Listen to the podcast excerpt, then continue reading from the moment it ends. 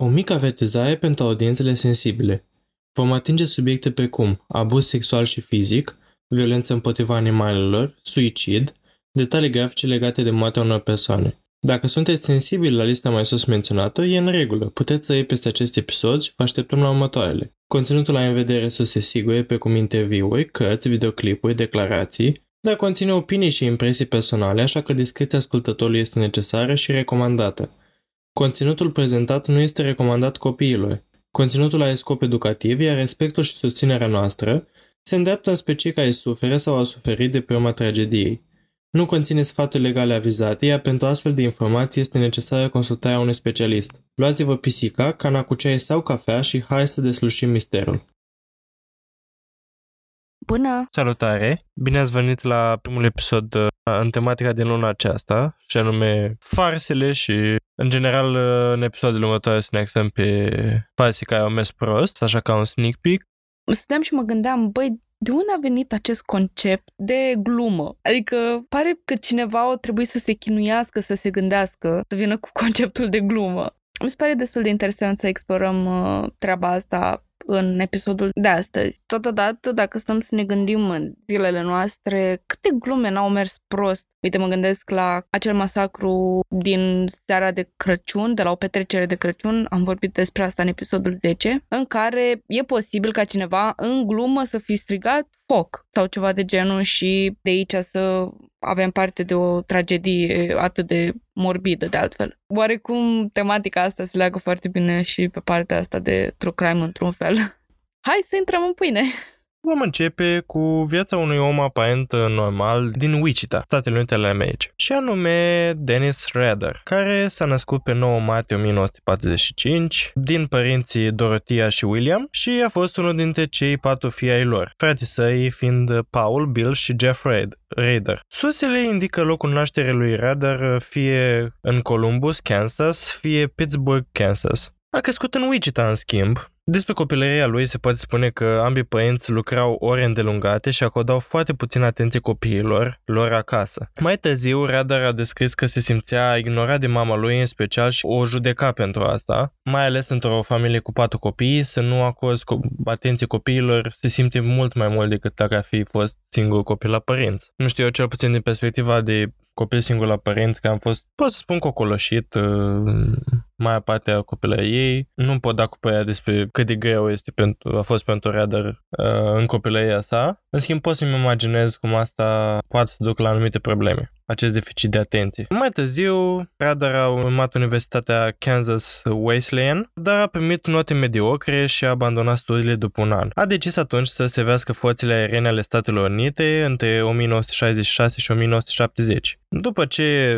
s-a întors din armată, s-a mutat în Park City, o suburbie a orașului Wichita, unde a lucrat în departamentul de carne al unui supermarket, unde mama lui era contabilă. Mai târziu, Reda s-a căsătorit cu Paula Dietz, pe 22 mai 1971. Au avut doi copii, Kerry și Brian. El a urmat studiile la Butler County Community College din Eldorado, obținând o diplomă de asociat în electronică în 1973. S-a înscris apoi la Universitatea de Stat din Wichita și a absolvit în 79 cu o diplomă de licență în științe cu specializare în administrarea justiției. Nu știu cum uh, administrarea justiției poate avea legătură cu științele, dar bănesc că științe politice sau ceva de genul. Oricum, sună, sună fancy, așa, când le pui toate cap la cap. Da, și în general uh, nu se poate spune despre Dennis că a avut o inteligență clipitoare, ba chiar uh, la limita de jos a normalului. Asta a fost și ceea ce l-a oprit în primă fază să absolve cursul universității din Kansas și pentru el asta a fost un mare imbold în uh, cariera lui de mai târziu. Nu știu, simt că uneori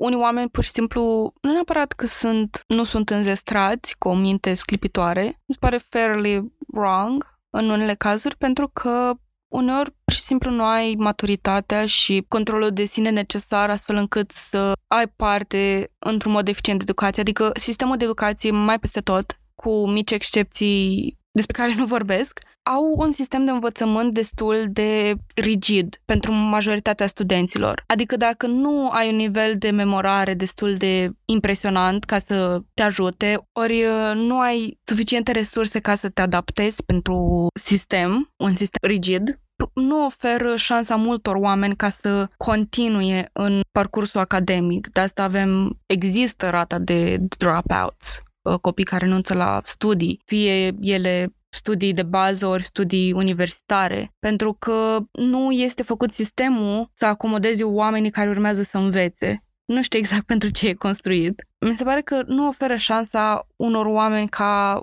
Denis de față, care probabil că dacă ar fi avut toate resursele, ar fi avut mediu corespunzător de a învăța, ar fi reușit de prima dată. Și oarecum mă identific și eu cu asta, pentru că dacă vă întoarceți la episodul în care am vorbit despre noi, am renunțat la o facultate înainte să ajung la uh, fotografie Oarecum, motivul principal pentru care am renunțat a fost mediul în care se desfășura facultatea. Nu că n-aș fi putut eu să memorez, nu că n-aș fi putut eu să îmi găsesc resurse și să pot învăța, ci mediul pe care l-a construit facultatea nu a fost suficient de maleabil sau nu a fost suficient de acomodant pentru a asigura o sănătate mentală potrivită pentru elevi, pentru a acomoda orice nevoie eu știu, orice nevoie ar fi putut-o avea un student, știi? Și atenția asta pe care ar trebui să o ofere profesorii, instituția, parcă, parcă le tragi cu patentul de la ei.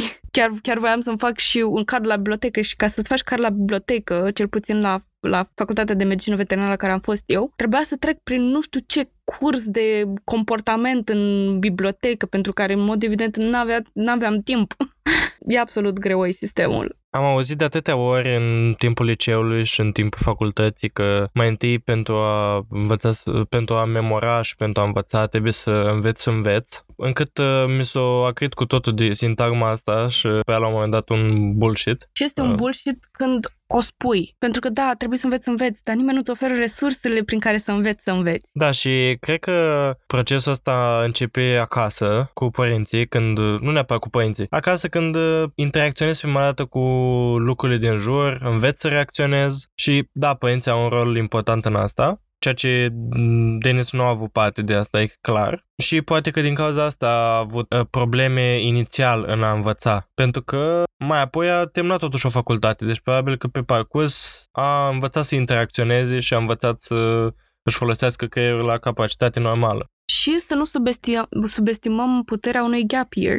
E o chestie care mi se pare destul de tabu, mai ales în România, să e scandalos să-ți iei un gap year, oarecum, adică e rușinos. Să-ți îngheți un an sau să-ți iei un an liber după liceu, te relaxezi sau să te, să te detensionezi după tot stresul adunat în tine pe parcursul, ori pe parcursul liceului, ori pe parcursul anilor de licență, eu știu, un gap year între licență și masterat sau oricum, ori între anii de, de licență și așa ceva îți poate aduce o perspectivă nouă asupra modului în care să te raportezi la facultate și, din nou, nu, nu, nu subestimați gap year și, din păcate, trăim într-un sistem în care trebuie noi să ieșim acolo, afară și să învățăm să căutăm resurse, să vedem moduri prin care putem învăța, să învățăm să învățăm. Da, în schimb vom vedea cum îl va afecta asta pe Denis mai târziu. În schimb, până acum uh, pare un om uh, normal care se stăduiește să-și facă un rost în viață. A lucrat inițial uh, ca asamblator pentru Coleman Company, o companie de aprovizionare, apoi a lucrat la biroul EDT Security Services din Wichita din 74 până în 88, unde a instalat alame de securitate ca parte a jobului său, de cazuri pentru proprietarii de case preocupați de anumite crime care se răspândiseră în ultimul timp în acel cartier. Radar a fost supervizor de operațiuni de recensământ pentru zona Wichita în 89, înainte de recensământul federal din 90. Mai târziu, în mai 91, Radar a devenit uh, ofițer de conformitate în Park City pentru câini, aparent. Există așa ceva. Adică cumva stabilea ordinea și bunăstarea parcului ceea ce privește câinii. Da, în această poziție, persoanele de acolo uh, își aminteau de el ca fiind un foarte exagerat, plin de zel și extrem de strict, precum și că îi făcea o plăcere deosebită în a intimida și hățui femeile singure. Un vecin s-a plâns odată că Radar i-a ucis câinile fără vreun motiv anume. În tot acest timp, Radar era membru al Bisericii Luterane a lui Hristos din Wichita și fusese chiar ales președinte al Consiliului Bisericii. El a fost de asemenea un lider al clubului uh, Scout din, uh, din Wichita. Uh, în fine, toată familia lui era foarte fericită ca, cu el ca cap al familiei comunitatea religioasă din Wichita luterană și a, îl stima foarte mult pe, pe Dennis, nimic nu părea să indice că el în ascuns avea o altă viață. Și o, ce viață avea. Nevoia lui de atenție din copilărie se poate spune că a dus la nevoia de a fi un serial killer, pentru că uh, vom vedea din modul lui de operare că voia prin crimele lui să atragă atenția asupra sa și nu neapărat uh, erau dintr-o nevoie de a face bani, de a se răzbuna pe cineva sau pur și simplu dintr-o instinct animalic. El pur și simplu își dorea să aibă Și a avut parte de destul atenție. De la o vârstă fragedă, Radar a avut fantezii sexuale sadice despre torturarea femeilor prinse în capcană și neajutorate. De asemenea, a manifestat zoosadism prin torturarea, uciderea și spânzurarea animalelor mici, avea fetișuri sexuale precum voyeurismul, care presupune plăcerea în a vedea persoane care se dezbracă în intimitatea lor, în casele lor, asfixierea autoerotică și travestire, piona adesea pe vecine în timp ce era îmbrăcat în uh, haine de femei, inclusiv lenjerie de femei pe care le furase uh, și adeseori uh, se masturba în timp ce era legat cu frânghii sau alte legături în jurul brațelor și gâtului. Deci avea un istoric sexual destul de bogat chiar și la vârste tineri. Bine, nu este greșit să ai fetișuri, dar în momentul în care încalci drepturile altor persoane la intimitate, la I don't know, viață la un moment dat pentru că bănuiesc că omorât și persoane, cred că asta este greșit. Din nou, nu e, fetishes are not wrong. Sunt un lucru sănătos pe care toată lumea l are. Dar, again, problema cu fetișurile astea intervine în momentul în care afectează alte persoane și în mod evident bănuiesc că acele persoane pe care le spinua la geam nu și-au dat consentul. Da, asta e uh, interesantă uh, granița asta dintre implicarea altor persoane în uh, fetișurile tale și lezarea acestora, pentru că, da, poți să ai fetișuri care implică și alte persoane, ele să-și dea acordul și să fie tot ok, știi, dar, da, el spionându-le sau mai târziu vom vedea că el nu va fi singurul legat de mâini și de gât, uh, nu mi se pare deloc uh, safe. Și vreau să fac puțin o întoarcere înapoi la ce ai spus tu cu rănirea uh, animalelor mici. Da, asta este un red flag. Like, este chiar statistică făcută că majoritatea persoanelor care au un istoric în tinerețe cu agresiune față de animale sau cu violență față de animale, ajung mai târziu în locuri întunecate, așa că fiți atenți. Da, ă, a ajuns într-adevăr într-un loc destul de întunecat. An mai târziu, în timpul perioadelor sale dintre crime, vom vedea că el a avut la un moment dat o pauză de 10-15 ani între crime, Radar își făcea fotografii putând haine de femei și o mască feminină în timp ce era legat. Mai târziu a recunoscut că se pretindea a fi victimele sale ca parte a unei fantezii sexuale. Cu toate acestea, Radar și-a păstrat bine ascunse înclinațiile sexuale și a fost considerat pe scară largă în comunitatea sa ca normal, politicos și bine manierat. De asta mă întrebam de unde vine, că mi-ai menționat înainte și nu am uh, adresat asta, de unde vine chestia cu îmbrăcatul în travesti? Adică, din nou, mi se părea oarecum că da, ar fi putut fi o chestie din atenție sau probabil o parte a sexualității sale care nu era exprimată, poate chiar oprimată, poate chiar era oprimată, dar cu toate că există cazuri nenumărate în societatea de astăzi în care homofobia încă este în, de plină desfășurare în anumite comunități, mai ales în comunități religioase, mi se pare intrigantă ideea asta că el încerca să pretindă că este o victimă de-a lui. Și mi se pare un, un, o chestie de analizat care este super interesantă. Măcar nu să spun că e interesantă, dar răsar niște semne de întrebare și o chestie de explorat, pentru că este un lucru care simt eu că îl departajează de alți criminali în serie. Avem comportamentul clasic de animale abuzate, avem uh, nevoia de atenție, dar din nou văd că este propriul lor lui arhetip, știi?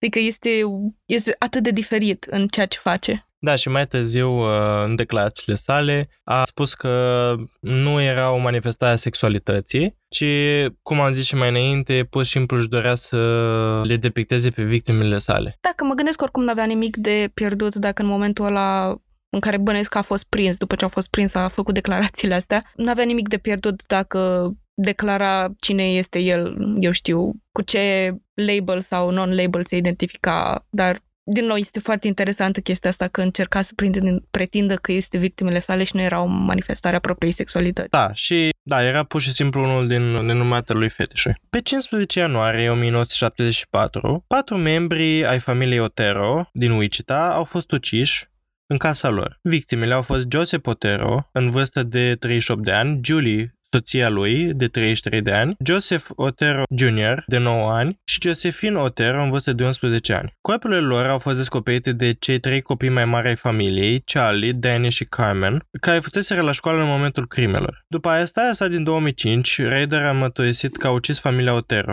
A scris o scrisoare care fusese ascunsă în tocate de inginerie din Biblioteca Publică Wichita în octombrie 74, care descria în detaliu uciderea familiei Otero în ianuarie acelui an. Vom vedea că după crimele pe care le făcea, de obicei voia să atragă atenția asupra lor că el este cel care le-a făcut și cel mai des prin scrisori adresate posturilor de radio, posturilor de poliție și tot așa. Și asta a fost printre primele asemenea scrisori uh, plasate în anumite locuri publice. Acum uh, voi pune o înregistrare de la trialul lui, în care el mărturisește ce a făcut în cazul familiei Otero. Came to the back door, at the phone lines, waited at the back door, had reservations about even going or just walking away, but pretty soon the door opened and I was in. The door opened, was it open for you or did I think one of the kids, I think the uh, ju- uh, junior, or not junior, yes, the, uh, the younger, uh, Joseph opened the door. He probably let the dog out. The dog was in the house at that time. When you went into the house, what happened then? Well, I confronted the family, pulled a pistol in front of Mr. Otero, asked him to, uh, you know, that I was there. To basically, I was uh, wanted wanted to uh, get the car, hungry food. I was wanted, and asked him to lie down in the living room. At that time, I realized that wasn't be a really good idea. So I finally, the dog was a real problem. So I uh, asked Mr. Otero if he could get the dog out. So he had one of the kids put it out. And I took him back to the bedroom. Took who back? Uh, the family, the bedroom, we had four members.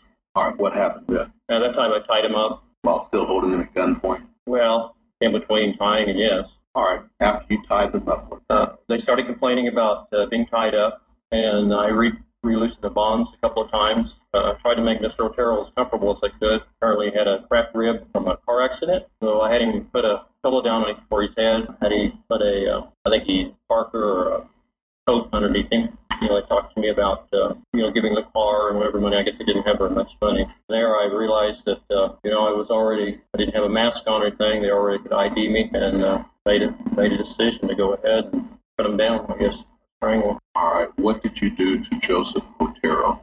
Justice Otero.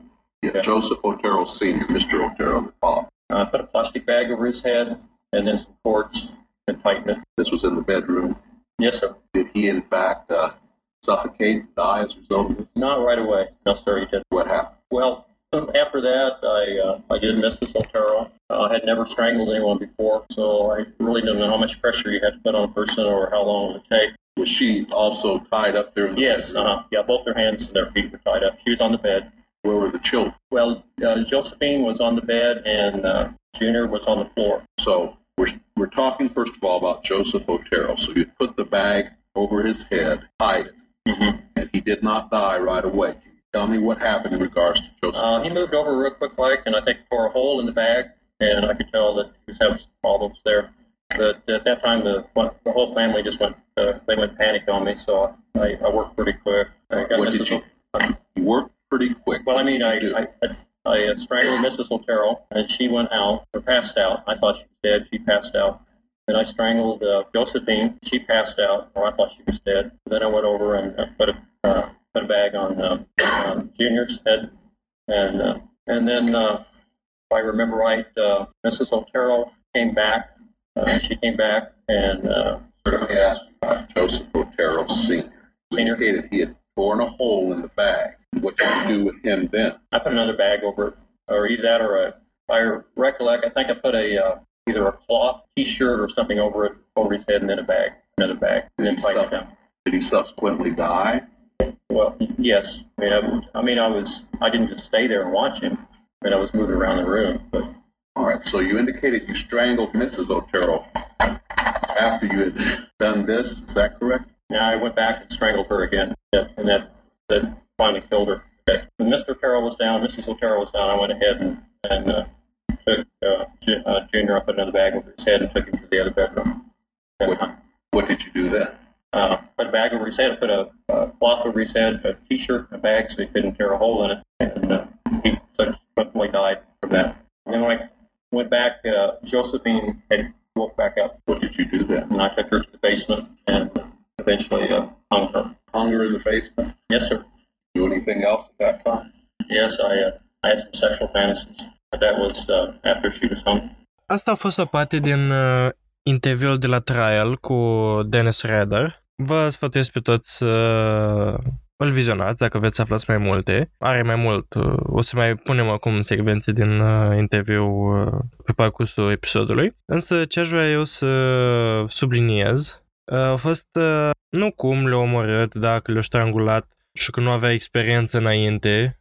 Spune la un moment dat că că nu am omorât niciodată înainte o persoană și nu știu cum câtă presiune să pună pentru a strangula, uh, au strangula pe, pe, pe soția lui Joseph. Dar eu vreau să pun accentul pe um, lipsa de emotivitate pe care o denotă el când vorbește despre ce a făcut. Veți vedea poate și din expresia lui și din modul cum vorbește, faptul că el nu are nicio remușcare pentru ce a făcut și o povestește ca și cum a vorbit despre vreme. Dar uh, asta voiam să punctez și eu imediat când m-am uitat uh, la interviu, că pare că vorbește despre ce a făcut vacanța trecută cu familia în camping.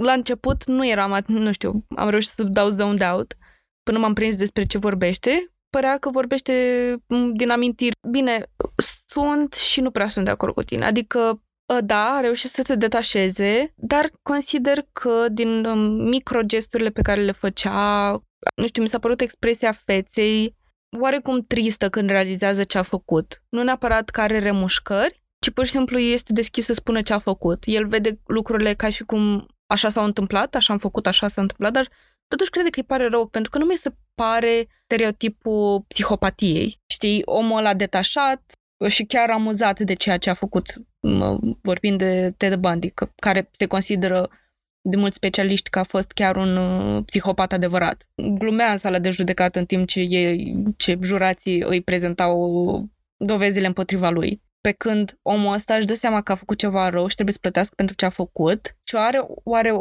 o oarecare simpatie față de victimele sale.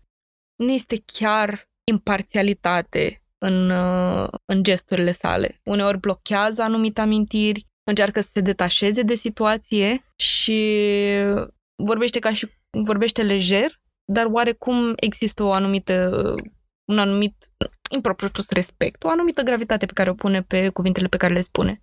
Nu știu, eu tind să pun uh, această tristețe, care da, există, pe seama faptului că își dă seama că o să fie închis pentru mulți ani, evident, pe viață. Și nu cred că există cineva fericit că e închis, o să fie închis pe viață în închisoare, în tot celul. Dar, uh, da, e posibil, na, e un pic diferit, într-adevăr, de Ted Bundy, cum ai spus, care pur și simplu n-avea nicio redea și glumea, față de Dennis care, într-adevăr, na, e pragmatic. Pur și simplu spune lucrurile pe nume. Mai apoi, între primăvara lui 74 și ana lui 77, Redder a mai ucis trei femei. Catherine Bright, pe 4 aprilie 74, Charlie Vian Relford, pe 17 martie 1977 și Nancy Fox, pe 8 decembrie 1977. La începutul anului 1978, el a trimis o altă scrisoare către postul de televiziune Cake din Wichita, revendicând responsabilitatea pentru crimele lui Otero, Bright, Vine Relford și Fox. El și-a sugerat multe nume posibile, inclusiv cel cu care a rămas, BTK. BTK a fost sugerat chiar de el și funcționa ca o abreviație de la, pe care și-a dat-o el pentru Bind, Torture and Kill. Pentru că asta era practic uh, MO-ul, uh, modului de operare pentru, uh, pentru toate victimele. El a cerut atenția presei în această a doua scrisoare și în cele din urmă a fost anunțat că Wichita avea într-adevăr un criminal în serie în libertate. Mai ții minte persoanele alea din Wichita care se temeau de un criminal în serie și vrea să-și pună sisteme de securitate? Ei bine, cel care le punea sistemele de securitate era însăși uh, criminalul. Wow! A fost inclusă în această scrisoare și o poezie intitulată Oh, Death to Nancy, o parodie a versurilor cântecului popular american Oh, Death. La un moment dat uh, are, de exemplu, That uh, e scris uh, T-A-H-T, nu de T-H Atea. Da, și tot felul de alte apostrofe puse greșit. În scrisoarea atașată, el a pretins că a fost uh, determinat să ucide de factorul X, pe care l-a caracterizat de un element supranatural care a motivat de asemenea crimele lui Jack Spintecătorul, fiul lui Sam și a lui Hillside Strangler. De asemenea, a intenționat să-i omoare și pe alții, cum ar fi Anna Williams, care în 1979, în, în vârstă de 63 de ani, a scăpat de moarte întorcându-se acasă mult mai târziu decât se aștepta uh, ea și implicit uh, uh, Dennis. Redar a explicat în timpul mărturisirii sale că a devenit obsedat de Williams și că a fost absolut devastat când ea l-a ocolit. A petrecut ore întregi așteptând acasă la ea, dar a devenit nerăbdător și a plecat când ea nu s-a întors acasă la prieteni în vizită. Apoi susele spun că ea a primit o scrisoare acasă în care el îi spune cât de norocoasă e, nu a venit atunci acasă și îi spune practic ce a făcut dacă a fi găsit-o acasă. Și aparent și-a pierdut interesul pentru ea după. E ca și cum ar fi trecut uh, nivelul, ar fi trecut testul lui și o lăsat-o să plece. În schimb, Marine Hedge, în vârstă de 53 de ani, a fost găsită pe 5 mai 1985 la o intersecție din Wichita. Uh, Redar a ucis-o pe 27 aprilie și a dus cadavrul ei la biserica sa, Chris Lutheran Church, unde a fost președintele Consiliului Bisericii, după cum am spus. Acolo el i-a fotografiat corpul în diferite poziții de sclavie. Uh, Radar a depozitat anterior uh, folii de plastic, negre și alte materiale la biserică în pregătirea crimei și apoi a aruncat cadavrul într-un șanț îndepărtat. Și a numit acest plan Project Cookie. Da. În 88, trei ani mai târziu, după asasinarea a trei membri ai familiei Fager din Wichita, a fost primit o scrisoare de la cineva care pretindea a fi ucigașul BTK, în care autorul scrisorii neagă că a fi autorul crimelor Fager. Autorul l-a creditat pe ucigaș că a făcut o muncă admirabilă totuși, dacă nu el este criminalul. Nu s-a dovedit până în 2005 că această scrisoare a fost de fapt scrisă de Radar, Poliția consideră că el nu a comis această infracțiune. Mai târziu, două femei pe care Radar le-a omorât în anii uh, 80 și una pe care a omorât-o la mijlocul anilor 90 au depus o ordine de restricție împotriva lui.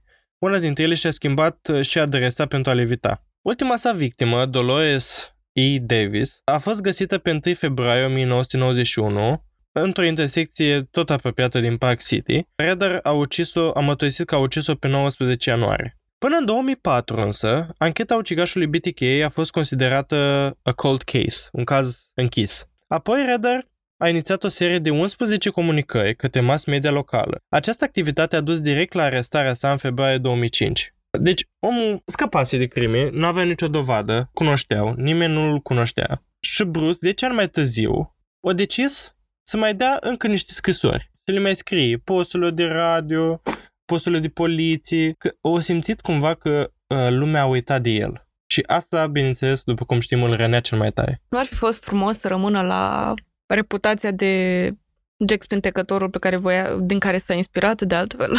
Da, ar fi fost frumos. În schimb, el a hotărât că vrea să plece cu artificii. În martie 2004, The Wichita Eagle, un ziar local, a primit o scrisoare de la cineva care folosea numele Bill Thomas Killman. Autorul scrisoarea a susținut că a ucis-o pe Vicky Vagale, Vagerly pe 16 septembrie 1986 și a atașat fotografia ale locului crimei și o fotocopie a permisului de conducere a acesteia, care fusese furat la momentul crimei. Înainte de aceasta, nu a fost stabilit definitiv că Wegerly a fost ucisă de BTK. ADN-ul recoltat de sub unghiile ei a oferit poliției dovezi necunoscute anterior. Apoi au început să testeze ADN-ul sutelor de bărbați în efortul de a găsi criminalul în serie. În total, peste 1300 de probe de ADN au fost prelevate și ulterior distruse prin ordin judecătoresc. În schimb, nu a fost găsit uh, niciun match în baza de date. În mai 2004, postul de televiziune Cake din Wichita a primit o scrisoare cu titlul uh, Povestea BTK, ID-uri false și un rebus. Pe 9 iunie, un pachet a fost găsit lipit de un semn de oprire uh, la colțul drumurilor First și Kansas din Wichita. Avea descrieri grafice ale crimelor lui Otero și o schiță intitulată The Sexual Thrill is My Bill,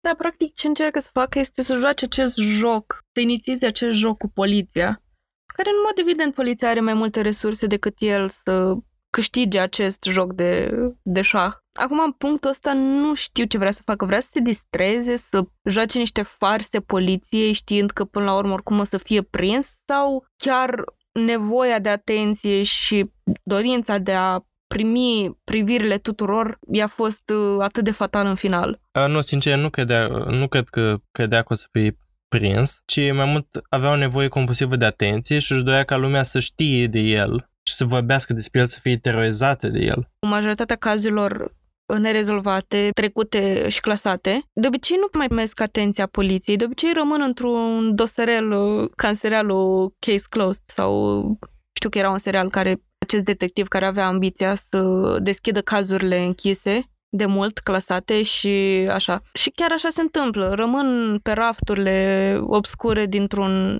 dintr-o arhivă națională și nu mai sunt revizitate mai târziu pentru că, din nou, noi așa trăim într-o lume atât de urâtă și uh, din punct de vedere al unor oameni care fac atât de multe atrocități și se mai se întâmplă destul de des să existe criminali în serie, să există câte și mai câte abominații.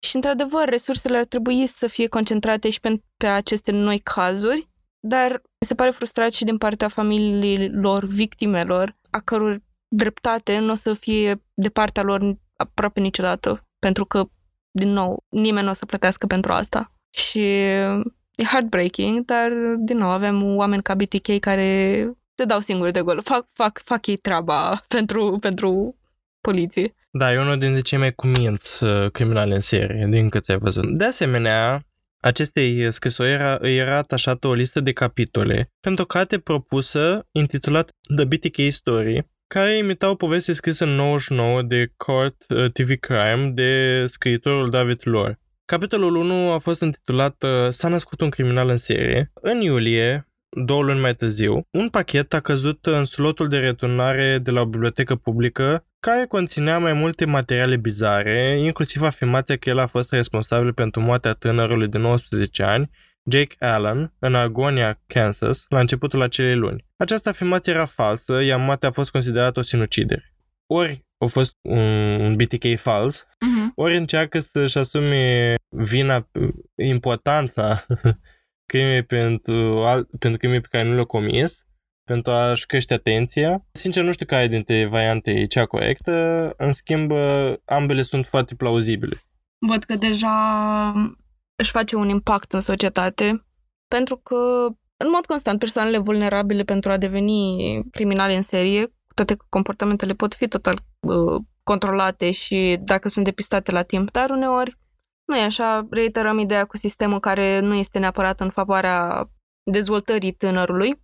Singurul lucru care poate să conducă un tânăr peste limita propriei sale stabilități mentale poate fi un idol, un om pe care să-l în ghilimele aprecieze uh, și să îi emuleze mm, comportamentul, să se ia după el. De asta și la o grămadă de criminali după asta au, au încercat să fie wannabes. Și cu Zodiac s-a întâmplat așa, cred, dar majoritatea sunt uh, acești uh, criminali în serie anonimi.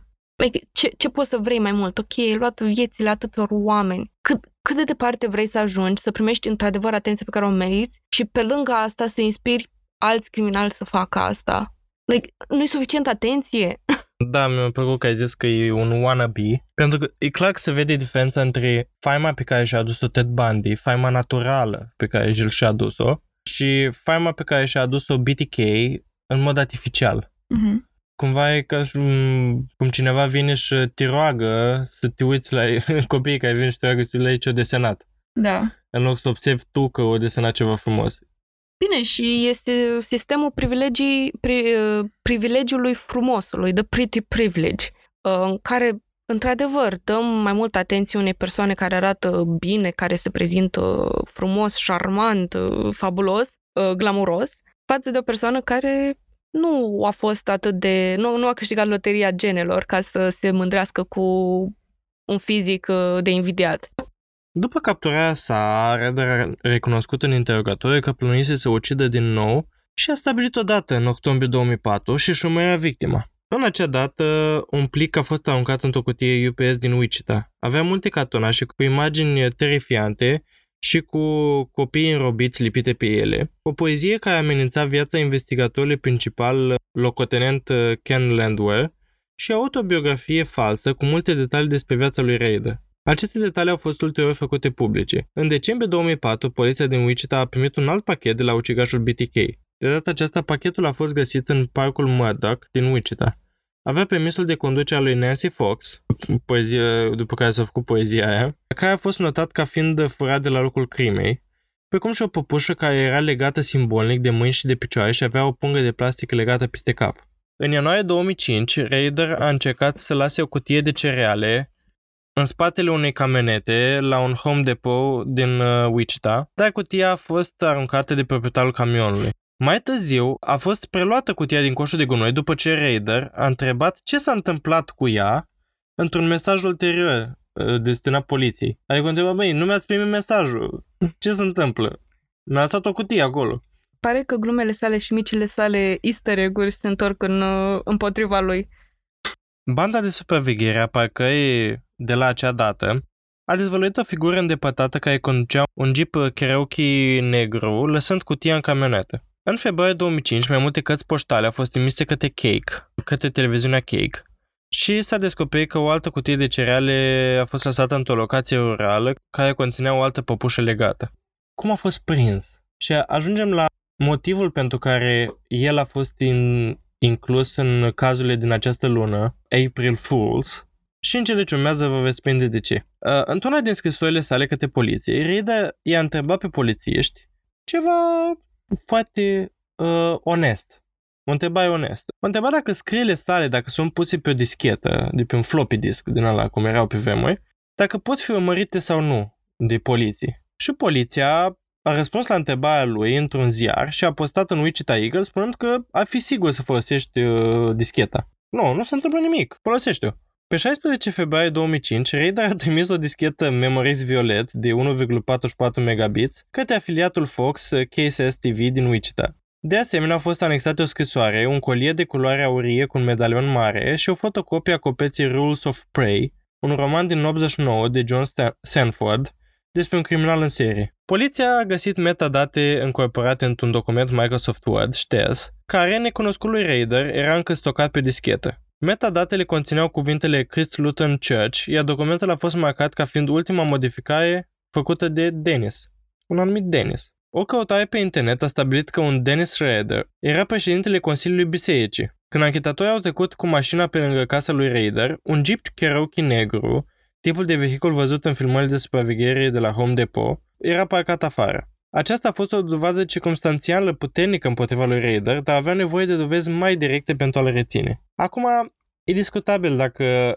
el nu a făcut asta în adins ca să fie prins sau de fapt a fost o greșeală stupidă. Dar cel mai mult spun că a fost de fapt o greșeală stupidă. Își dorea să pună toate astea mult mai uh, compact și tocmai erau la modă chestiile astea floppy discurile pe atunci și vrea să fie și el la modă și vrea să schimbe metoda de operare. Da, sunt de acord cu tine, adică clar habar n-avea cum funcționează un floppy disk și cât de vulnerabil era în momentul în care folosea un floppy disk fără să știe cum să-l opereze mai exact.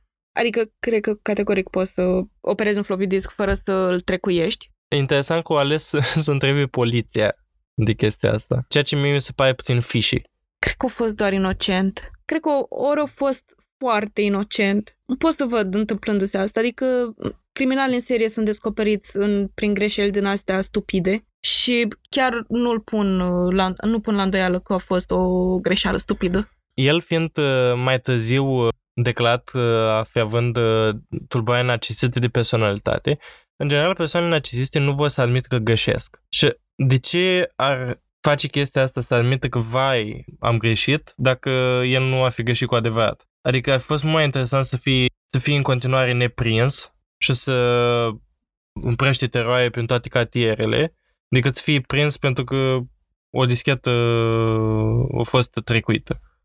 Și din nou am sentimentul ăla de disbelief, de în ghilimele nu pot să cred că toate răspunsurile sunt acolo. Adică știi, din nou, în sufletul tău, în mintea ta, ești sigur că omul ăla este și apoi nu poți să-l tragi la răspundere pentru că nu ai suficiente dovezi. Asta mi se pare cel mai frustrant. Da, dar mai târziu, poliția a obținut un mandat de testare a unui frătiu Papa Nicolau, luat de la fica lui Raider, la clinica medicală a Universității de Stat din Kansas. Testele ADN au arătat o potrivire familială între testul Papa Nicolau și proba de la unghiile lui Wegerly. Acest lucru a indicat că ucigașul era strâns înrudit cu fica lui Raider și combinat cu celelalte dovezi a fost suficient pentru ca poliția să-l aresteze pe Raider. Ai voie să faci asta? Ai voie să-ți recolteze probe ADN prin testul Papa Nicolau? Da, dacă obțin mandat.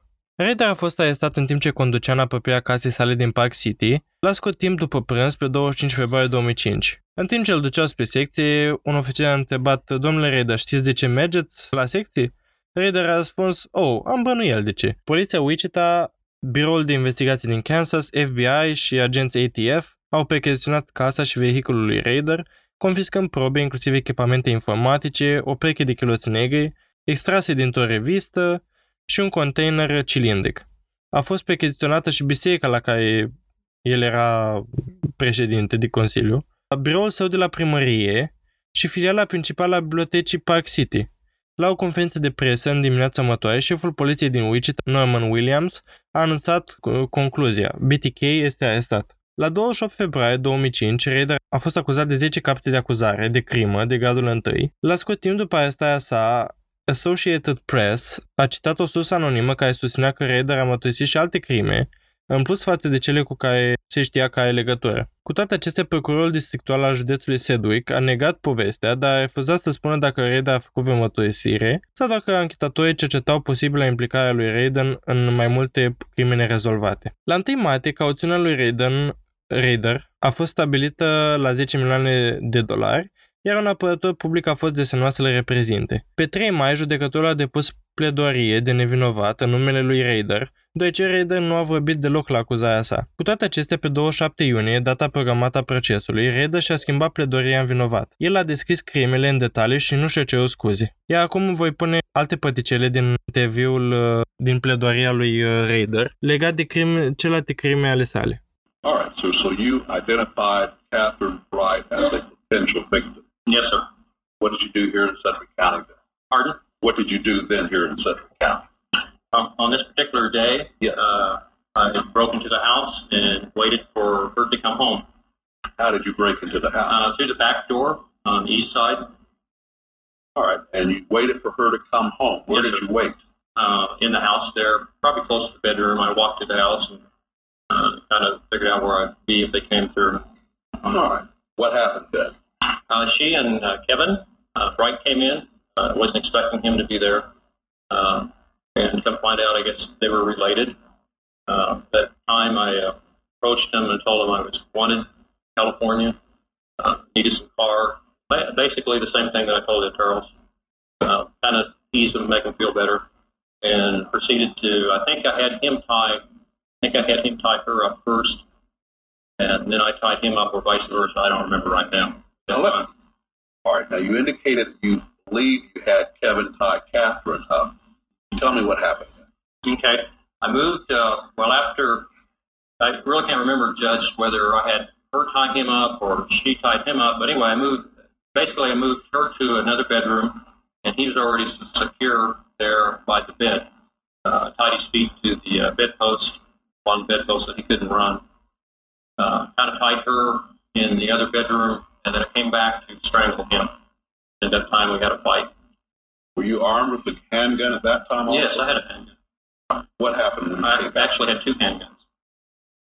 Uh, well, when I started strangling, the, either the uh, parent broke or he broke his bonds and he jumped up real quick like I pulled my gun and quickly shot him, hit him in the head. He fell over. Uh, I could see the blood, and as far as I concerned, you know, I thought he was down and out, and then went and uh, started to strangle uh, Catherine and uh, then we started fighting because the bonds were very good. And so back and forth we fought. Uh, You and Catherine? yeah, we fought, uh, and I got the best of her, and I thought she was going down, and then I could hear some movement in the other room. So I went back, and Kevin, uh, no, no, I thought she was going down, and I went back to the other bedroom where Kevin was at. I tried to re-strangle him at that time, and he jumped up, and we fought, and uh, he about at that time about shot me because he got the other my pistol that was in my shoulder here. I had my magnum in my shoulder. So and Shoulder originally I holster. Hmm? Did you have it in a shoulder holster? yes, and I had the magnum in the shoulder holster. The other one was a 22. And we fought at that point in time, and I thought it was going to go off. Jammed the gun, stuck my finger in the in there, jammed it, and uh, I think he thought that was the only gun I had because once I either bit his finger or hit him or something got away, and I used the 22 and shot him one more time, and I thought he was down for good that time. All right, so you shot him a second time. Yes, sir. What happened then? uh, went back to uh, uh, finish the job on Catherine, and uh, she was fighting. Uh, and at, at that point in time, I'd been fighting her. I just, and then I heard some. I don't know whether I uh, was basically losing control. The strangulation wasn't working on her, and I uh, used a knife on her.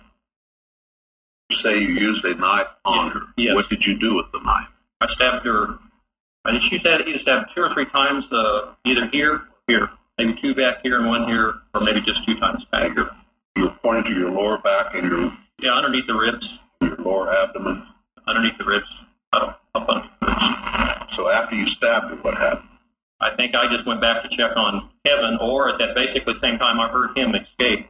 Could be one of the two. But all of a sudden, the front door of the house was open and he was gone. And uh, oh, oh, I tell you what, I thought. I thought the police were coming at that time. I heard the door open. I thought, no, that's it. And I stepped out there, and he, I could see him running down the street. So I quickly cleaned up everything that I could and left.